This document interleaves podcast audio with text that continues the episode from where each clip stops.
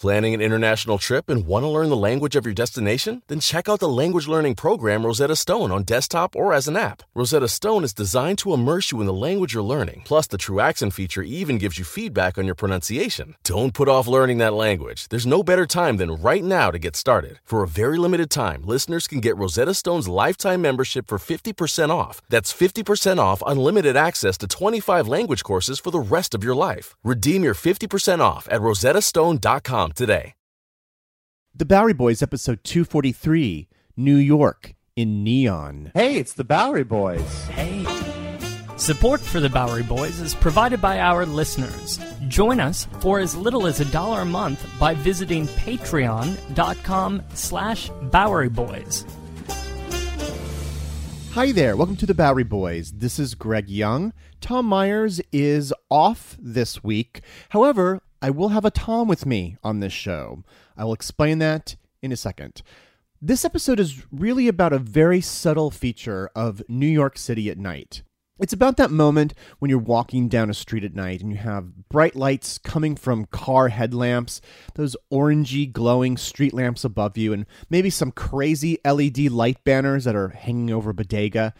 And there, across the street, you see the elegant red glow of a neon sign from a parking lot or a late night bar. Neon is classic New York, existing in another era, and no amount of hypergentrification can spoil it.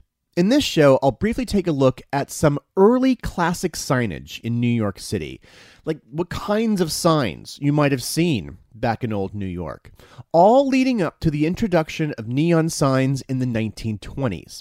So we'll start with an overview of what advertising was like back before 1920. You'll be surprised to hear how insanely messy it all was. Then I'll talk with author Thomas Rinaldi, that's the aforementioned other Tom, Thomas Rinaldi, author of the blog New York Neon, to understand what it is about neon that is so essentially New York. And finally, because most neon is made by human hands in workshops around the city, we will actually head out to one, out to Ridgewood, Queens, to visit one of New York's most famous neon sign makers, Artistic Neon. From glowing crucifixes in Hell's Kitchen to the sleaze of 70s Times Square. From the marquee of Radio City Music Hall to a thousand diners and liquor stores. This is the story of New York in neon.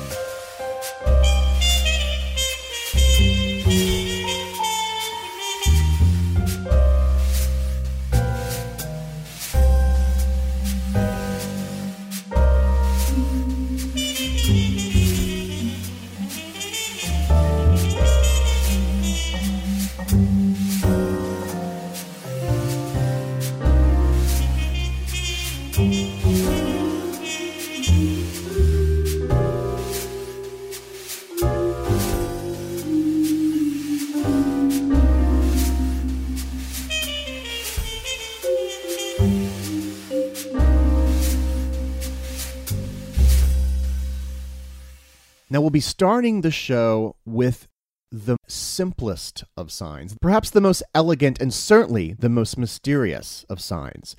Just look up at any large collection of buildings in New York City, and you're bound to see a ghost.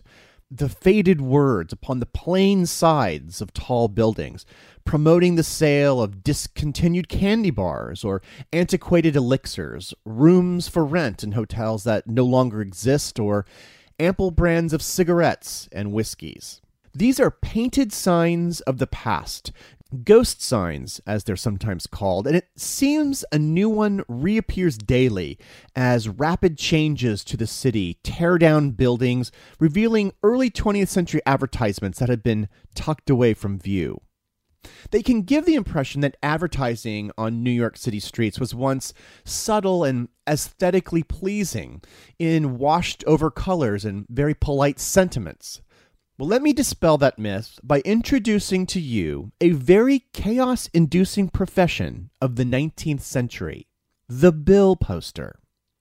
Graying photographs of the day kind of disguise how bright and busy the streets would have been back then. There was no reason for restraint. In fact, there was every reason to carpet the city streets with your advertisements. And adding to the pandemonium was the fact that there was no city regulation in those days. Said the historian John Fanning Watson in 1846, quote, New York is distinguished for its display in the way of signs. Every device and expense is resorted to to make them attractive, crowding them upon every story and even upon the tops and ends of some houses. One small house on Beekman Street had 12 signs of lawyers. And at 155 Pearl Street, the name Tilden and Roberts was painted on the stone steps of the door. Two factors were responsible for this dizzying mess. The first was the improved printing techniques of the 1840s and 50s, allowing for the mass printing of placards and bills for the very first time in color. The second factor can essentially be boiled down to the biography of one particular individual, P.T. Barnum. In marketing his American Museum and then later his traveling circus, Barnum would plaster the town in large, eye catching posters, a deluge of imagery impossible to ignore. The walls of every surface were engulfed with literal layers, sometimes dozens of layers of different signs. By the 1850s, everything from services to snake oils were being plastered onto fences, trees. I even read an anecdote that said that dead horses in the gutter would also be occasionally covered in signs. A tongue in cheek article from the August 26, 1853 edition of the New York Times mocks the profession of the people responsible for this blanket of bills. Quote, at dead of night and in solemn silence, he labors at his vocation. While all but printers and rogues are asleep, he, with paste pot, brush, and bills, goes forth to cement a tale of thrilling interest against a pile of bricks, wraps firmly around the lamp posters, pleasure excursions, and Barnum's bearded lady, leaves unprecedented bargains against the most common looking boards and shrewdly displays lives insured against a crumbling wall. Naturally, the city attempted to regulate the bill poster industry eventually, especially at the start of the 20th century during the City Beautiful movement. In 1904, the Municipal Art Society even took the lead in attempting to ban poster advertising from stations. Well, Arguably, on the other end of the eyesore spectrum here were beautifully colored and flamboyant shop signs and billboards made by local sign makers and painters, often inspired by the flourishing world of print advertisements. Products began becoming associated with individual logos, which could convey meaning in a single glance far more than a line of words. The magic of gaslight was even incorporated into certain signage.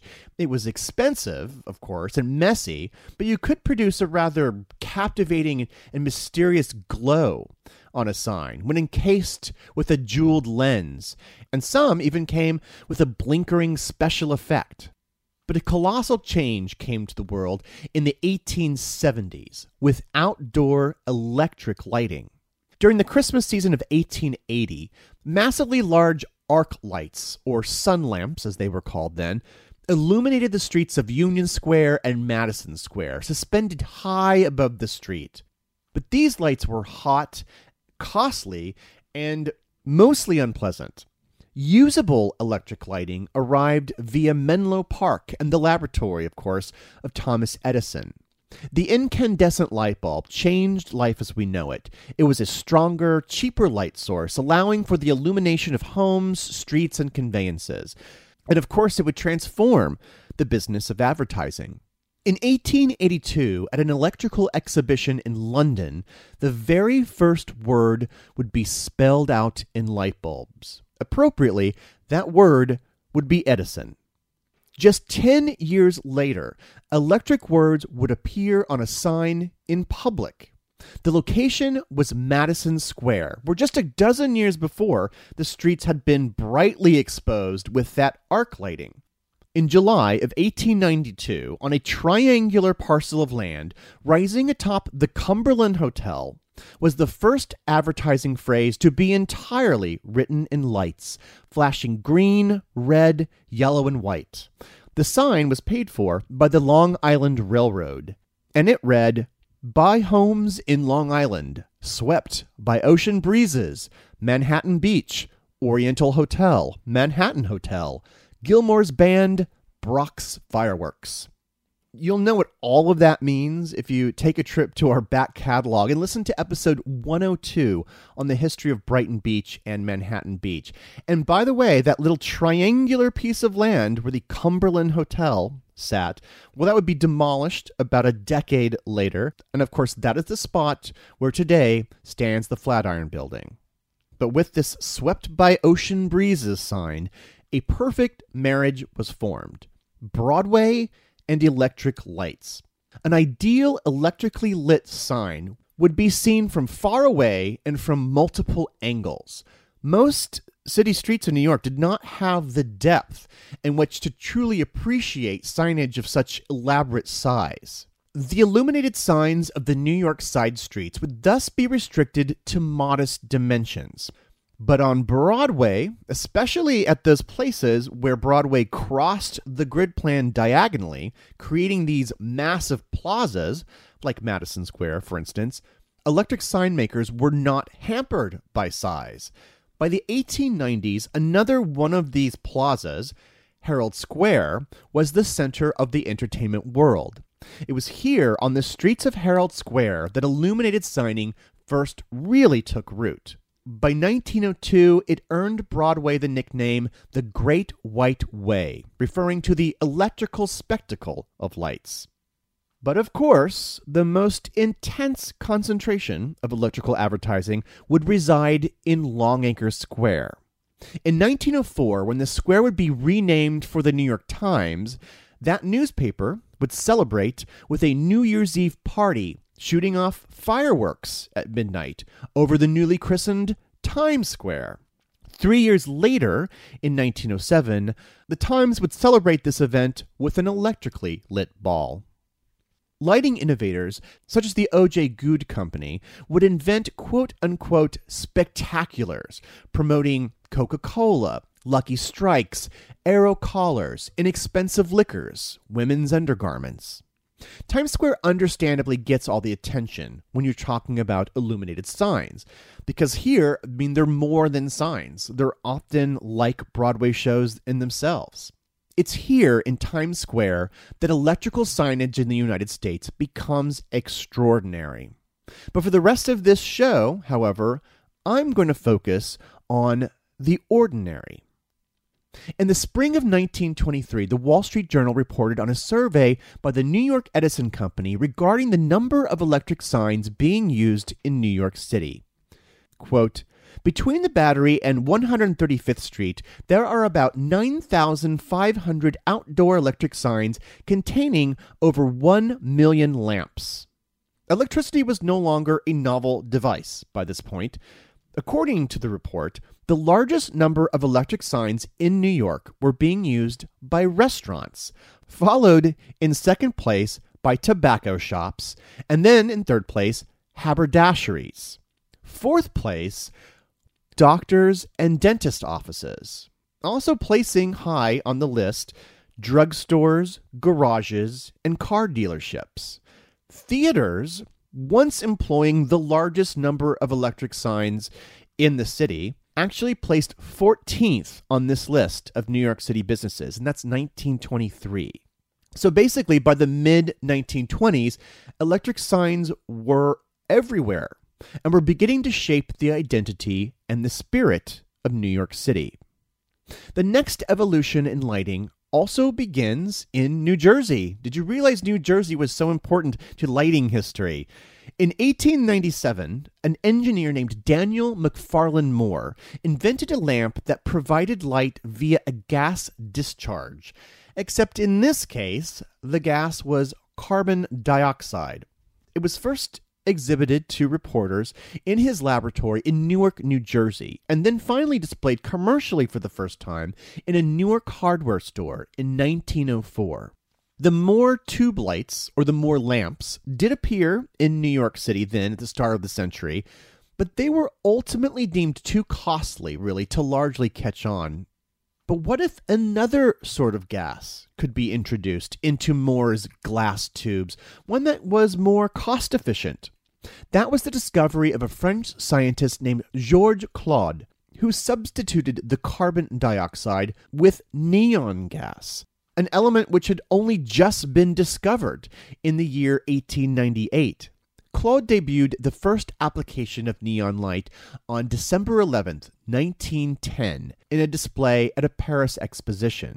His invention would take America by storm. Less than 20 years after the debut of Claude's first neon display in Paris, neon lighting would become the dominant form of advertising lighting on the streets of New York, and not just, of course, those dazzling spectaculars of Times Square, which exploited all sorts of creative neon uses, but also on those side streets, above those tobacco shops and those haberdasheries. Well, to help me tell the rest of the story, I'm headed to Midtown Manhattan to bring in the ultimate man of neon, Thomas Rinaldi, the author of the blog New York Neon, who also published a book by the same name on this very subject just a few years ago. When I come back, we'll try to answer the questions of why neon took off so quickly in New York and why you still see it to this day over dozens of small businesses around New York.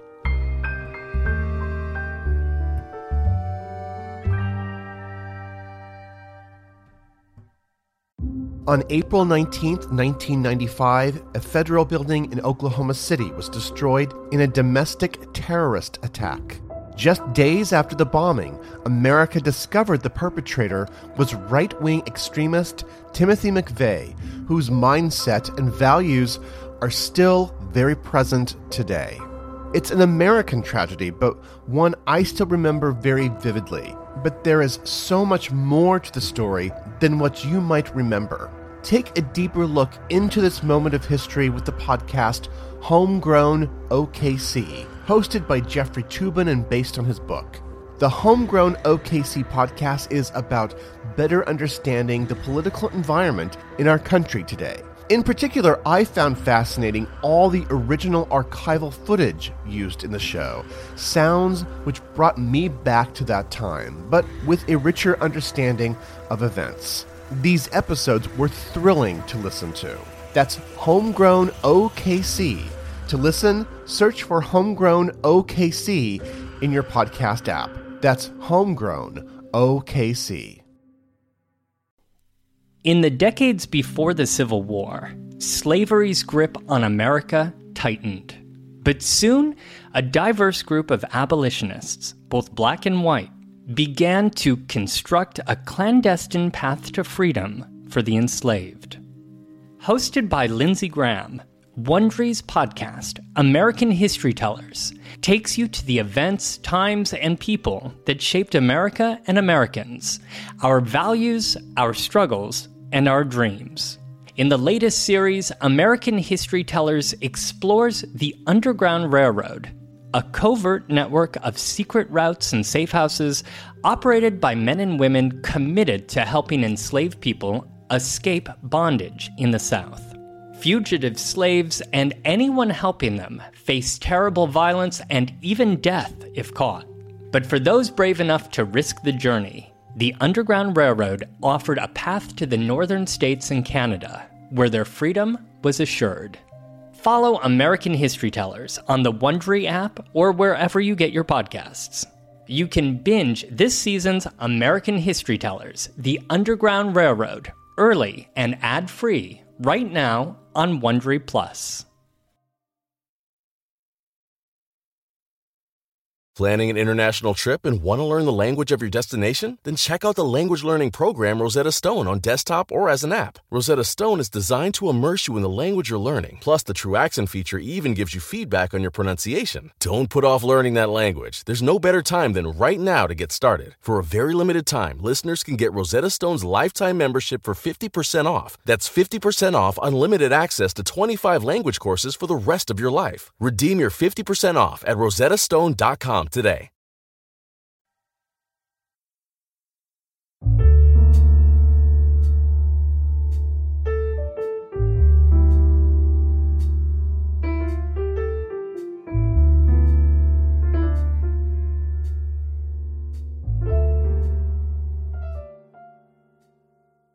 All right, I've arrived in Midtown Manhattan in a cozy little studio near Herald Square, and I'm sitting here with Thomas Rinaldi, the author of New York Neon blog and the New York Neon book, which came out just a few years ago, which is, I have to say, a really spectacular, incredibly colorful guide, basically to most of the existing neon in New York, and of course, some stuff that's since been gone since you've published this. Yeah, sadly, a bunch of it's not around anymore.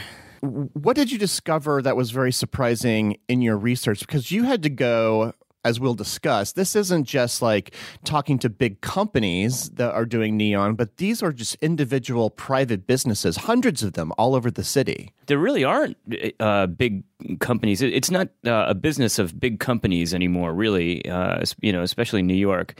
Uh, you know, it's a lot of kind of smaller businesses. Neon is full of complexities and contradictions and surprising things. And I mean, you know, Neon has been likened in its history to, you know, kind of like, you know, some big bad businessman with his hand in your pocket. But in fact, it's a handcraft. It's very artisanal, to use that that a word that's knocking around so much these days. You know, it, it's it is done the same way it's been done for at this point uh, a good hundred years. It doesn't uh, ship very well because obviously its glass tubes are pretty fragile. So, mm-hmm. I mean, mm-hmm. most of the neon signs that you see, even small window signs, are made kind of locally. But let's start at the beginning of New York's long association with neon, which began in the 1920s, right? Is when neon was first seen on the streets of New York. But wouldn't you say that by the following decade, it was really prevalent everywhere along the streets? New York is kind of associated with neon, sort of hand in hand. But in fact, one of the another one of these little contradictions and surprising parts of the history of neon is that it didn't really originate in New York, although it had certain prototypes that started to kind of appear in the 1890s, 1910s. But really, neon signs as we know them now developed in Paris in the years just before World War One, and then really uh, neon signs, as we think of them in the kind of present day sense, really arrived in New York in the early 1920s. Uh, the, this French company was really kind of promoting them and developing them, and it, it became a big sort of boom business for them. Uh, and so they started setting up shops here in New York. They opened a shop in 1924, and this particular French company, Claude Neon, tried to maintain a, a sort of monopoly uh, by way of patent rights and things like that throughout the 1920s. And there were what was known as the neon wars of the 1920s, of these different companies kind of fighting with each other. But it was not a, an easy thing to just set up in your garage at the time. It was sort of a, an advanced and sophisticated, and still is, sort of technology. Well, you're, so, you're, dealing with gases, gases, and you know bending glass tubes. You know, which is a skill that not just everybody has. I mean, there neon glass benders that have told me it took years for them to really, you know, become proficient mm-hmm. at doing it. So, uh, you know, it really, it was only in the 1930s that it really kind of exploded. The Claude mm-hmm. company's patents in the U.S. expired in the early 1930s, and then all of these sign companies dove into the business. What's especially fascinating is this brand new way of lighting. Coming over here, late 20s, early 30s. And it's entering into a scene which is already, I think, what many could charitably describe as way over the top. Times Square is already, there are already these spectaculars that have been created that are featuring thousands of electric light bulbs. So the so neon basically enters a scene neon's thriving scene of, yeah, of it's being bulb signs. It's being incorporated in, into something that's already growing to become this international art form, which is essentially like elaborate advertising. Yes, it is sophisticated, you know, and, and these little crazy machines were developed to animate the signs and basically like cartoons, but you know, repeated over and over and over. These kind of crazy little machines, and you'd have animated people, you know, shooting pool and other kinds of things on a large scale, but also on kind of a smaller scale. So this exploded, and it wasn't really regulated. So these signs right. were kind of everywhere, mm-hmm. and th- so there was a, a big resistance. So this kind of gets into the evolution of the anti-sign movement, hmm. which also predates electric signs. It goes back. It's really starts in in uh, the UK in the mid kind of 19th century, and then sort of quickly jumps across the Atlantic and has a, an American equivalent. outdoor advertising was seen to be developing to something that was kind of out of control even before electricity. So imagine how the anti sign people viewed all these electric signs. So there was a great deal of lobbying kind of in the City Beautiful movement around the turn of the last century to restrict outdoor electric signs. And so the city started doing that, which is why even now, if you go up or down Fifth Avenue, there's almost no uh, electric outdoor storefront signs because Fifth Avenue was, was very early on, sometime around 1910 or 1915, in city zoning, declared kind of like a no go zone for advertising signs. So you almost can think of electric signs today, but even as far back as the 1930s, right, as being corralled into certain kinds of places. This over the top electric signing, essentially, yes. right? Yeah, and well, now it really is corralled because it, the zone, the whole history of the zoning is a fascinating thing. Um, so now, you know, you went from a, a, point where people were trying to the same civic organizations that at the turn of the century were trying to make illegal these outdoor advertising signs by the end of the 20th century are actually legislating to require them in Times Square. When the, when Times Square was being cleaned up in the 80s and 90s, there was this big uh, concern that oh my God, we're going to lose all the signs.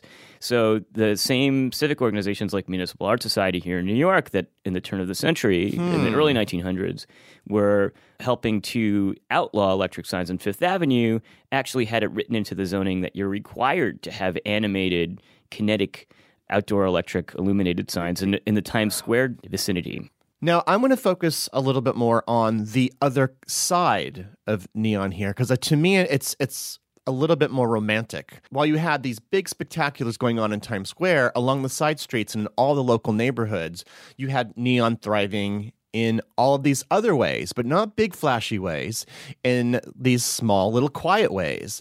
And you would have whole streets at night we would walk down the street and we just everything would be lit up in neon lights but it wouldn't be to go to the theater or to you know to advertise a film it would be to advertise a tailor or to you know advertise cigars and these became quite prevalent then also by the 30s Right, and this also predates neon. So uh, all kinds of business. So New York Edison, the predecessor to our beloved Con Edison of today, mm-hmm. New York Edison to to kind of help uh, stimulate business was really promoting electric signs and you go down the list of businesses and we think of we associate electric signs with certain kinds of businesses like you know entertainment related businesses bars and restaurants but it was everything uh, even churches had their own category yeah. so there were we think of the you know the kind of uh, uh, you know pastiche neon cross but there were uh, incandescent crucifixes it's uh, inter- yeah it's interesting to think of churches getting in on the same kind of act that a person selling a product well would. they were competing right you know some of these churches saw themselves as, as competing competing with the movie theaters in, in those decades.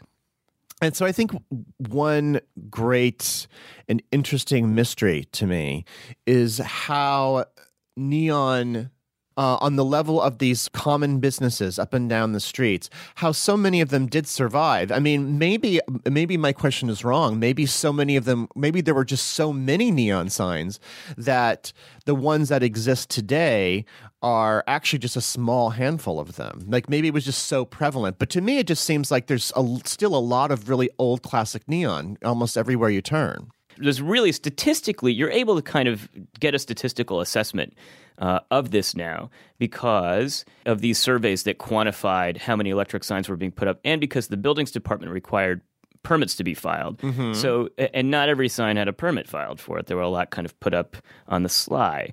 But through these statistics you can figure out how many were actually put up over a certain period of time. And then you can you know just from a, a the survey that i've done of looking for these things where they're still around today uh, how many from that period are still around? And it's like a, a, hmm. sign that was put up sometime say between 1920 and 1960 you can figure out and i actually did figure this out at one point had like a 0.00032 percent chance of surviving to today. Oh, I mean, it's it, the percentage of signs that were installed before 1960, electric signs, storefront signs in New York, that survived to today is incredibly minuscule. It's not one percent. It's not even half of a percent. It's very, very. So what we're actually seeing is is the not tiniest, tiniest little vestige, and the survivors, and the survivors, and yeah. so I guess, and not necessarily a representative sampling.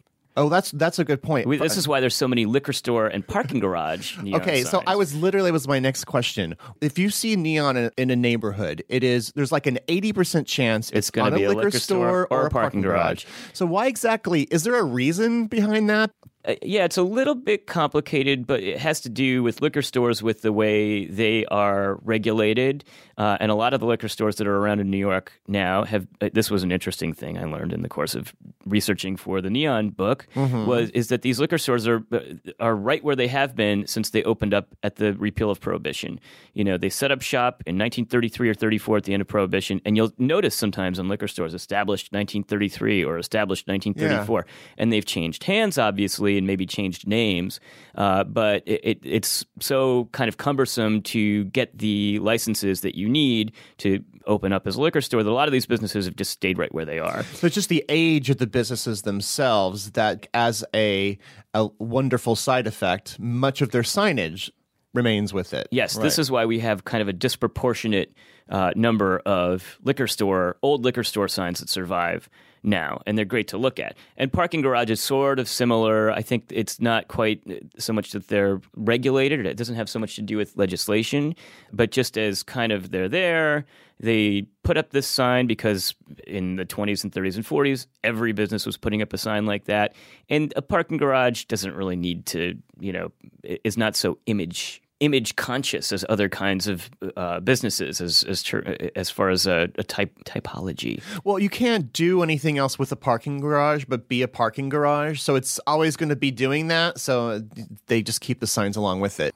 But in terms of these smaller signs, do you have a few favorites that we could send people out to go? yeah, kind for? of. It depends on the day you ask me, but the answer usually is one of a couple of usual suspects.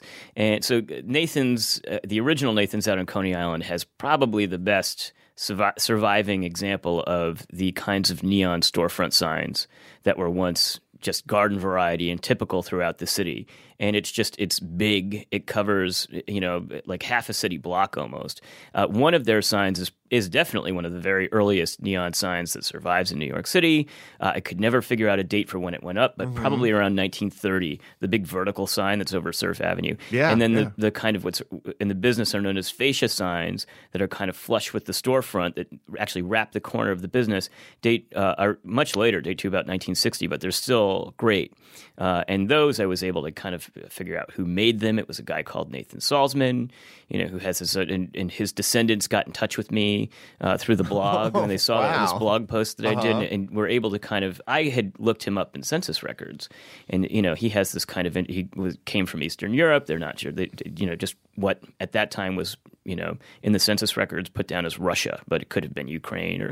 And he actually emigrated to Argentina first and uh, put up signs in Buenos Aires before coming to New York in like the teens or twenties. And his his name was Nathan Salzman, and the family legend is that the, they know that he had done the Nathan signs, and the fa- the legend in the family is that the Nathan's script logo is his signature. So and- Wow. yeah. So it has nothing to do with the hot dogs. Well, but it, the the hot dog was was guy was also Nathan. Yeah, yeah, you know. So, but they that, that's the legend in the family. it's anyway. a co- two Nathans working together Yes, that's to right. create a Yeah. classic. Yes, Uh, what other the? Dublin House is the other. Oh, the Dublin House is That is you know, my favorite. I was Yeah. going to say that was my number one on my list. on West the best. 79th Street. And the thing is, it actually went up in 1933 and has been there uh, since 1933. It flashes. It's this great big harp. It's figural. It's got it all. Yeah, it's a it's a harp. It's a, yeah, it's a, it's a flashing neon harp. yeah, and, you know, so it went up in '33, right after Prohibition, advertising this bar, and you know, just it, it, it's it's. I remember as a kid, you know, so and thank God it's still there. It, it got, a, I think, a nice restoration a few years ago, Mm-hmm. so it should be with us for a long time to come. What do you think is New York's best known surviving neon sign at the moment? Would you say I would nominate perhaps the Pepsi Cola sign. Yeah, Pepsi sign. Yeah, would be a big one, and I mean that one is, is sort of a different category because it's it's uh it's not a storefront sign, uh, you know, but, but it was a it was also not a Times Square kind of sign. It was a what in the sign business would be referred to as an on-premise sign or on the premises of the business that had advertised. It was on the roof of a Pepsi Cola bottling plant. It's a great example though of the, the kind of contradictory appeal of these things because you know at one point the, these big roof signs, which are no longer allowed to be installed in New York because the zoning ordinance has outlawed them because people said these things are, are you know, visual blight on the urban landscape. Uh, here's one that is now a protected New York City landmark. It recently became the only, the first and only so far electric sign that is Right. protected for its own in its own kind of right as such, but it survived the factory that it had been built on the roof of. The, the Pepsi Right. plant is long gone, torn down, and this thing is now uh, basically in the in a park landscape in front of big condo high rises. Yeah, it defines the Long Island City Hunters Point waterfront in a way, but it is disembodied. Yes. That if you didn't know the history behind it, you'd be like, why is the city celebrating this piece of advertisement? Well, it's not the only one either in New York. Well, at one point, the Long I did a blog post just on the, the big roof signs of Long Island City, of which the Pepsi sign was one of quite a few. The Silvercup, now Silvercup Studios, was previously Silvercup Bakery, is is probably the other big surviving example. Uh, and there are little remnants of others in these big, you know, kind of uh, roof structures that you'll see on uh, warehouses in Long Island City today. How does old neon survive? How do you maintain a sign like that? Is it just, uh, does it require that much upkeep? Do you need to replace the tubes? Or are they just built to last? They're built to last, you know, and that's one reason that they kind of started to disappear in the 50s and 60s. Is these business owners figured out I don't need. They were very expensive, so one of the the contradictions of in the history of neon is that now we associate them with these independent businesses. When they first appeared in New York in the 20s, they were being put on. Uh, they were being installed by big corporations like car companies, chain businesses, chain shoe stores independent businesses, little businesses, restaurants, and things couldn't really afford them at first because they were so expensive. Uh, then the big corporations dumped them and figured out, they got smart in the 30s and 40s and 50s. Figured out they could big corporations could put in cheaper signs, uh, and so they were left to the province of independent businesses, which kind of walked them through this history of you know this kind of sordid history where you know when you're on the road and you want to find a, a motel or a hotel to stay at do you stay at the quality inn or do you stay at the independent bates motel you know Right, and right, think of uh-huh. that sign you know Yeah. as depicted in in that in the movie psycho then uh, that association kind of uh, brings them through this period of having a, bos- a kind of a bohemian mystique, and through the '60s, then they kind of get this artistic appeal uh, as the kind of Bates Motels of the world disappear, uh, and the businesses that survive and keep their signs are businesses like Block Drugs. You know, your neighborhood drugstore, your neighborhood restaurant, your favorite local businesses that are survivors, and you know they're like uh, they're kind of the underdog in this world of uh, New York being taken over by the big chains.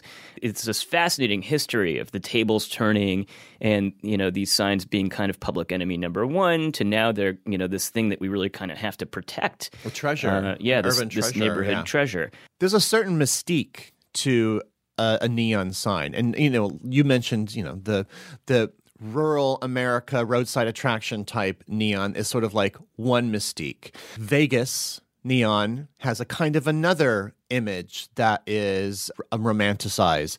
But I feel like New York, and to a certain degree, Los Angeles has a sort of similar idea where neon is associated with the city at night, can be associated with crime, can be associated with detective novels. Well, with it's, film there's all this nostalgia now because Right. neon was used so much in the depiction, the way cities were depicted.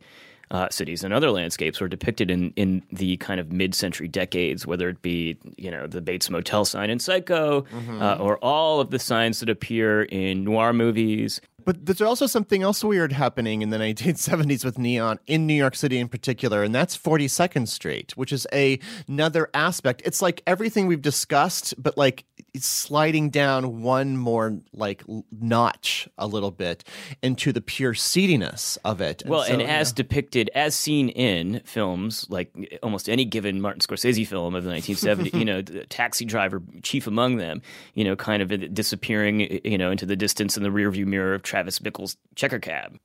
Uh, one of the great ironies is that the side streets of New York today are actually much darker than they would have been in the mid-century decades. we- You know, which we never think of this, but you see these old photographs of like think of Eighth Street in Greenwich Village. You know, you see old photographs, and it's lined with all of these projecting neon signs, which now are outlawed by zoning.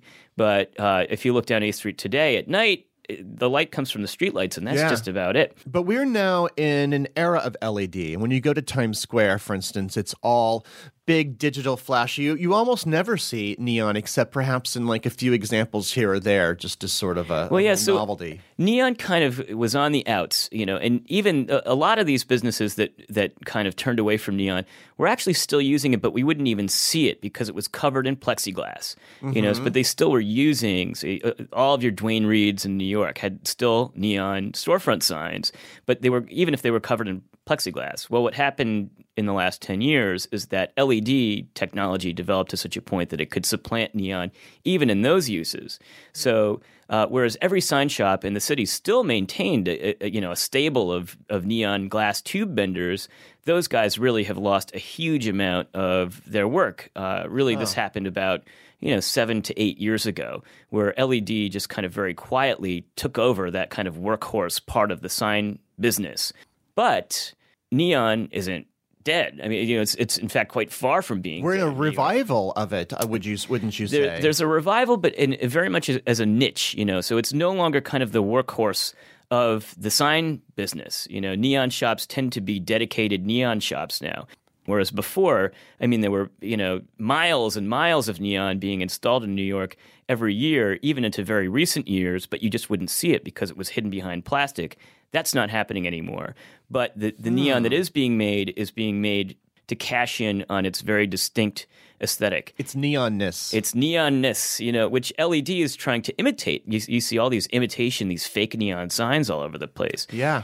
So how about the two of us go visit a neon sign making shop? What would you what would you think think about that to. idea? We have to, After right? all this, After- absolutely, yeah. So Yeah, I um, mean, you have to, and I've described this as this being this handcraft. You know, we have to, you have to see how it's made. So let's get on the train.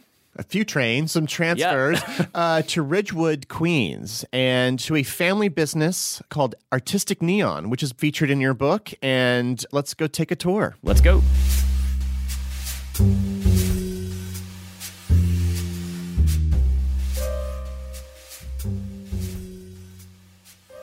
Okay, so we've just taken the L train to Ridgewood, Queens, and we're near we're on Cypress Avenue to to check in on Robbie Ingui. Who is the proprietor, the shop owner of one of New York's most famous and finest neon shops, Artistic Neon. So, how let's describe this your workshop here? Because, well, first of all, there's like an amazing dog that I, I, I assume is your assistant. Yes, Seamus is my uh, my shop worker here. he, he cleans up all the food we drop on the floor. So let's start really with the beginning. So, so your father started this business decades before, and is that correct? 1951. Well, he, my dad Gasper has been doing neon since '51. He learned in a trade school. They had a neon trade school at the time.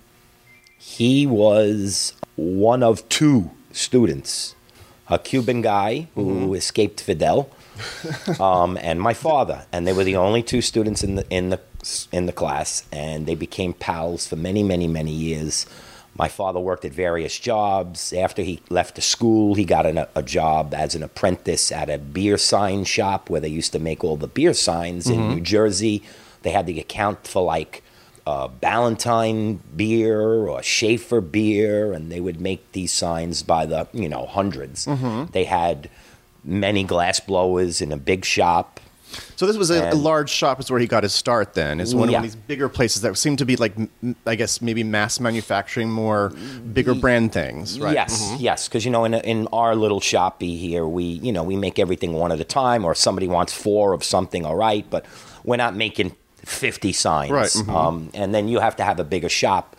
So he got to start uh, So- doing that kind of thing. Yeah. Sort of basics uh, assembly line type neon. Right. He worked in various shops from the 50s till the 60s. Uh, my father did some sign painting too. So I think it was in 71. He was working in a shop in the late 60s, and he had this guy who owned like half a Ridgewood, this guy. And he had like a neon business, but he didn't bend neon. So he used to come to that shop and bring repairs and stuff to my father. Um, and he said, You know, Gasper, he goes, uh, you, he, the, the, the boss you're working for is a real son of a bitch, and you, you really should think about opening your own shop. And my father was a little, you know, he was, had his job, he was happy, he wasn't thinking big. He says, Listen, I, I know this lady with a store. I'll put the good word in for you. Why don't you take all, you got all the equipment already. So this guy, Joe Schmid, um, he only recently passed. He was like a hundred. He was the impetus to get my father into this store. He paid my father's first three months' rent, which was I think seventy five dollars at the time. That sounds about right. you yes. know, um, and voila! In seventy one, my father opened Artistic Neon. So, what were the kind of pieces he was working on? Because 1971, that evokes a lot of different memories from Neon. Uh, me and Tom, just when we talked earlier, we're like, by that point, a lot of these bigger, more mainstream uses of neon were kind of going away. And you had anything from coffee shops to peep shows by that point. Oh, everything, all Mm-hmm. of the above. He did all of that stuff. He, as the '70s and '80s came about, um, he would got to do a lot of the big discotheques. They would all want neon, and Wow. So he got to do some of the famous discos of the day. So, yeah, do you have any, any sp- specific Yeah, yeah. I mean, mentions? he did Ice Palace 57. It was kind of like a Studio 54 ish type place. you know, really, he's has, you have to be a jack of all trades, and really, you have to like on one day you wake up and you might do a church, and then the next day you're doing a discotheque. Um, yeah, yes. The, the good thing about the neon, my neon business, any neon business, is it's really varied. So your father's got a established neon business here, Mm-hmm. and uh, when did you come into the bu- to the business? so I was going to college to be, I wanted to be a marine biologist. So I went to Queensborough Community College for about a year and a half, two years. And then calculus came up. Uh, apparently, oceanography involves a lot of calculus. So I was totally lost. I was like, what is this? I wanted to swim with the fishes. I'm a hands on kind of guy. It made me run out of college so fast that Well, you're not I alone got there. disillusioned. And I just went from me registering for the next semester to just showing up at my dad's shop. Mm-hmm. Um, I was like 21 or something. He looks at me and says, "Well, you were supposed to be registering today for college. What, uh, you know, what happened?" Um, I was like, "Well, Dad, but but but that," and he didn't say a word. He just grabbed a tube of glass, handed me a tube of glass, and said, "Let's Oh, wow. go in the fires. Uh-huh. Let's go right in the fires." And my apprenticeship began. Began there. Um, and he never pushed me into it as a, as a young boy, like, son, you're going to take over the family business. You're going to learn to be a glass blower. He never did that. Um, however, I would work and put around as a young boy in the shop with them. hold this end or drill this hole. Or so I was handy, and it was interesting because it was bending glass. It was talking to customers. I like people and going to install a sign, climbing a ladder, bending neon. So I kind of like the diversity of It was an adventure. running a whole yeah. shop. Um, and I kind of like my father was a patient, patient, wonderful teacher. My mother was really supportive at home. She did the bookkeeping and came into the shop sometimes or sat in the car with us when we did a job. So I had good teachers. My mom Mm-hmm. and my dad were fantastic. So it was a, it was a fun thing to do, a family thing. Yeah. And then after like five years, my mom convinced my dad, like, "Hey, Robbie can handle it. Um, let's. You should retire." so Great. At 62, one day they just decided not to come home. So they they went to their house upstate, made a phone call, and says, "Take over the rent. Take over the rent at the house. You know, box our stuff up. Um, you know, That's amazing. we're not coming back. The business is yours." Well, I guess. what is your? Um, have you done anything in the neighborhood? Because I mean, when I just walked over here, I just like. I mean, I, now my brain is so hyper wired to see neon when I see it, and um, there is some incredible. Again, the thing with neon, which I'm sure you know, and hopefully people who are listening to this will find out, neon is just so much more interesting than a, a- any other light. It may not be as eye catching, like there are other other lighting forms, may be more sophisticated, but there's nothing more interesting than a really good neon sign. So you have done some in the neighborhood here. Sure, sure. Um, I just restored a um, like a 19. The guy doesn't even know when it's from. I, I got to talk to the old man because he retired. Sold it to a new guy, a liquor store, Queens Wines and Liquors. And the old man would be like, ah, just fix it when it breaks, fix it when it breaks. And I was trying for years to get him to restore it.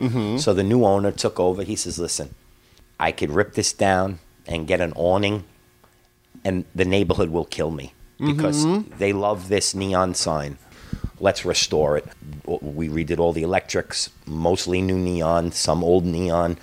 Um, then they've got the big bottle with the light bulbs in it. We changed all those bulbs, um, and it looks beautiful. And everybody's like all happy. He's like, he paid me with a smile on his face because the guy really appreciated it. You know, you need the right client to want to restore a neon sign.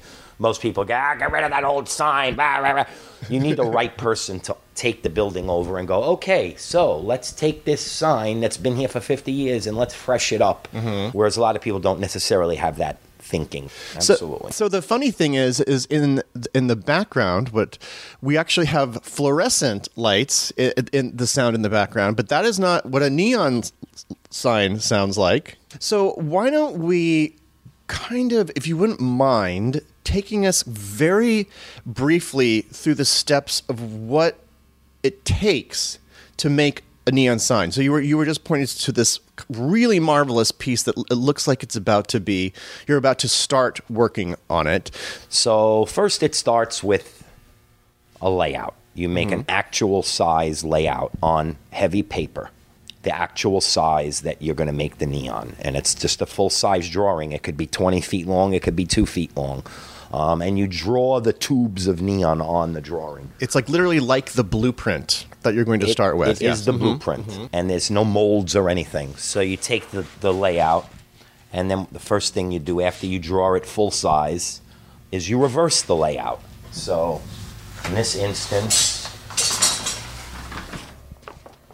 this is the front layout, mm-hmm. and then what you do is you reverse it.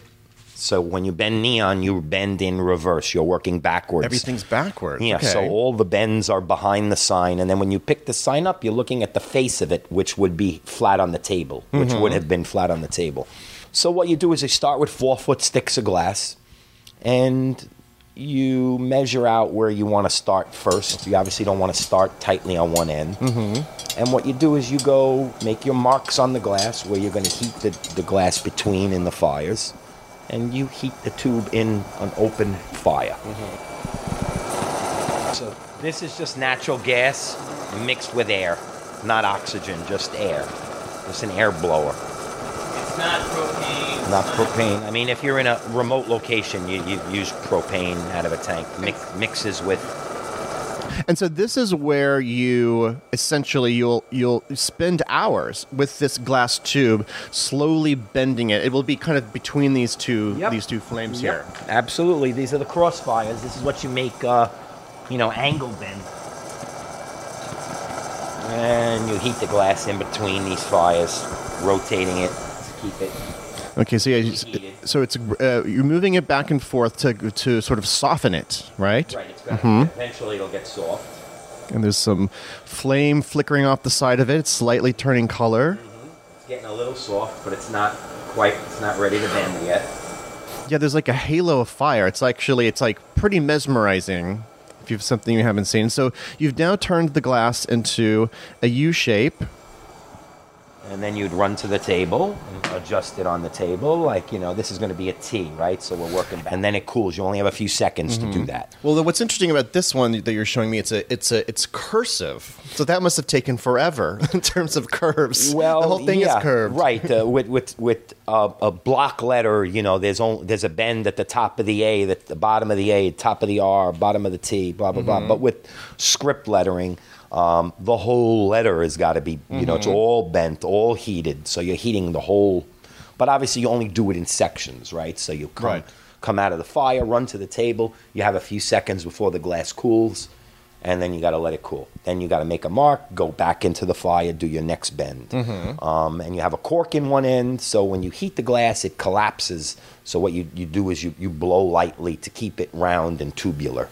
Did you use anything, Robbie, to to kind of draw out that script lettering that the glass you're using as the model to bend the glass around?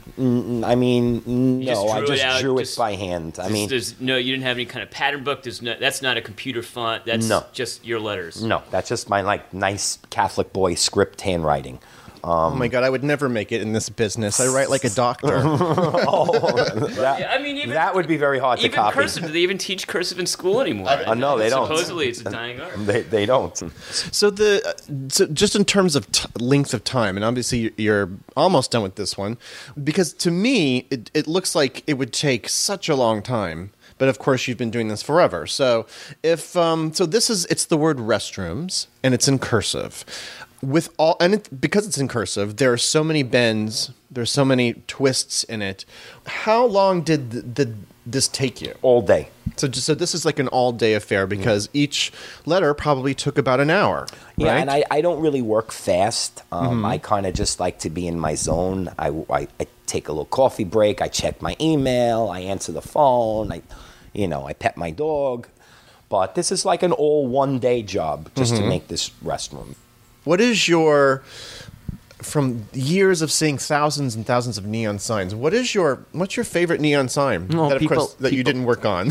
People is. ask me all the time. I Um, don't think I ever asked you that actually. um, my favorite neon sign in all of the city. I don't know. I do like that Irish bar up in the seventies. Yes, we yes With we the both, harp. Yes, Yes. It's we, the we both said the same thing. It's I don't know why I love it so yeah, much. what's the man. name of that place? Dublin House. The Dublin House. Yeah. that's a beautiful sign. All right, well, Robbie, thank you for showing me, spending some time, and letting me spend some time. And Tom, thank you for joining me on the show. Yeah, Thanks, thanks. for having us. All right, Thanks a lot. I'm going back to the studio.